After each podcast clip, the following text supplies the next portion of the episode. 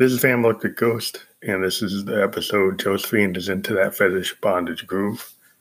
Escalade Rave Raw. Now, the original song Escalade was a song that was supposed to be on the Dark Ghost uh, album that we were going to put on Diggers Factory Records. That was going to be a vinyl record.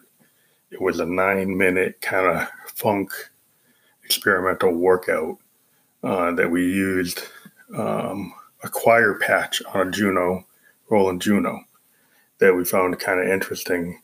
Uh, it sounded like a sampled voice, or choir voices. And um, then we um, had a phantom actually sing, which is rare that we actually have the ghost actually sing on the track. And Josephine also sing the track. So I had like three different vocal lines. And then he had the Moog on it.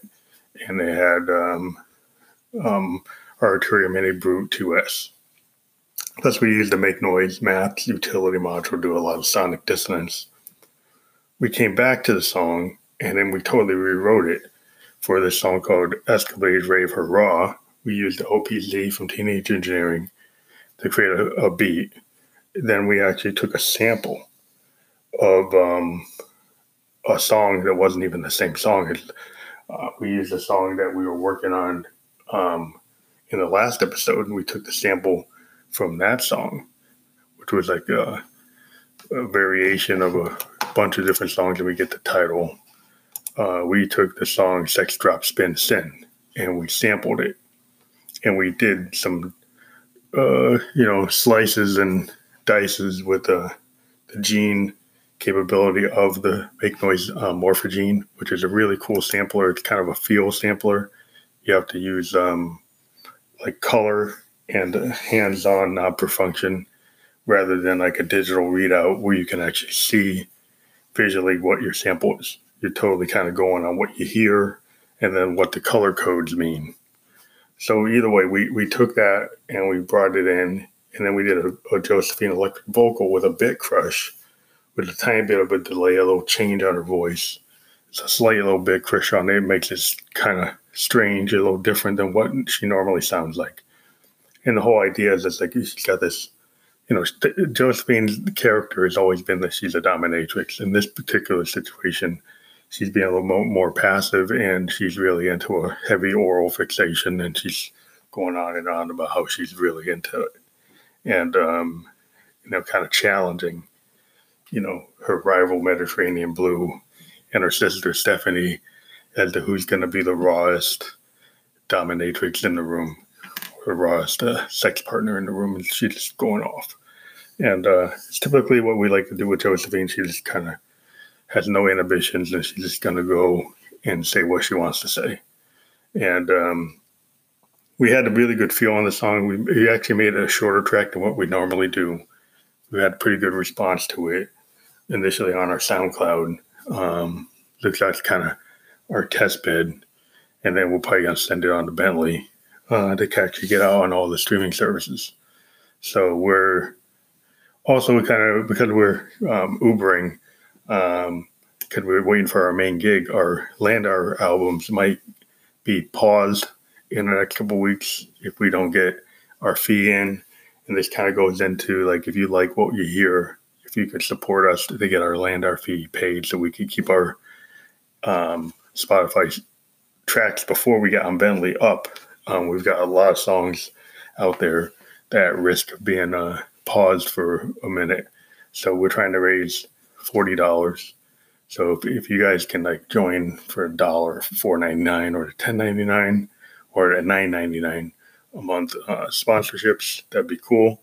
Uh, we're always uh, interviewing indie bands uh, all over the world. We're going to be talking to the Soap Girls, uh, t- Paris Twin punk riot girl rockers, kind of like the Runaways, like Joan Jett, Lita Ford. Uh, they have a really cool sound. They're on the they're on the festival circuit. We're trying to interview them for a while. We're to interview them on Wednesday morning. So if you like things like that, you know, check us out. Check out the sponsor uh, segments we have, and also check out being a supporter or a sponsor of the show. That would be really cool. If you have a band, we can create ads for you. We can do all kinds of things. You can direct message us through the voice memo system on Anchor. Uh, you can also send us a message on our Instagram. which is expansive underscore sound underscore experiments.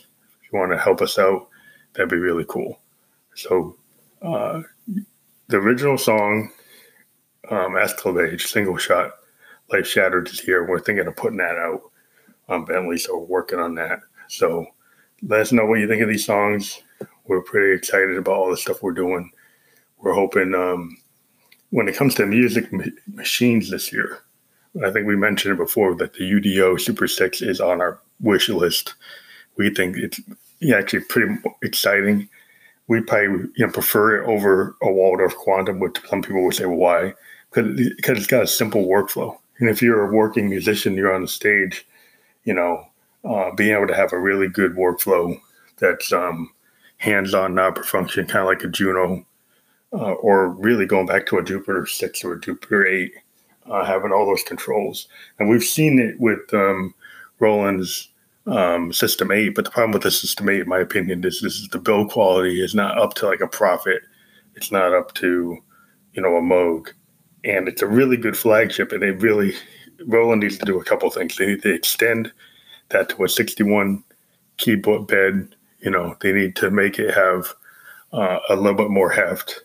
Um, and uh, really, you know, try to make a 16 voice version. So make a make a, a system 16. Uh, and then I think you know either that or bring back the Jupiter make a Jupiter 16 um, instead of Jupiter 80.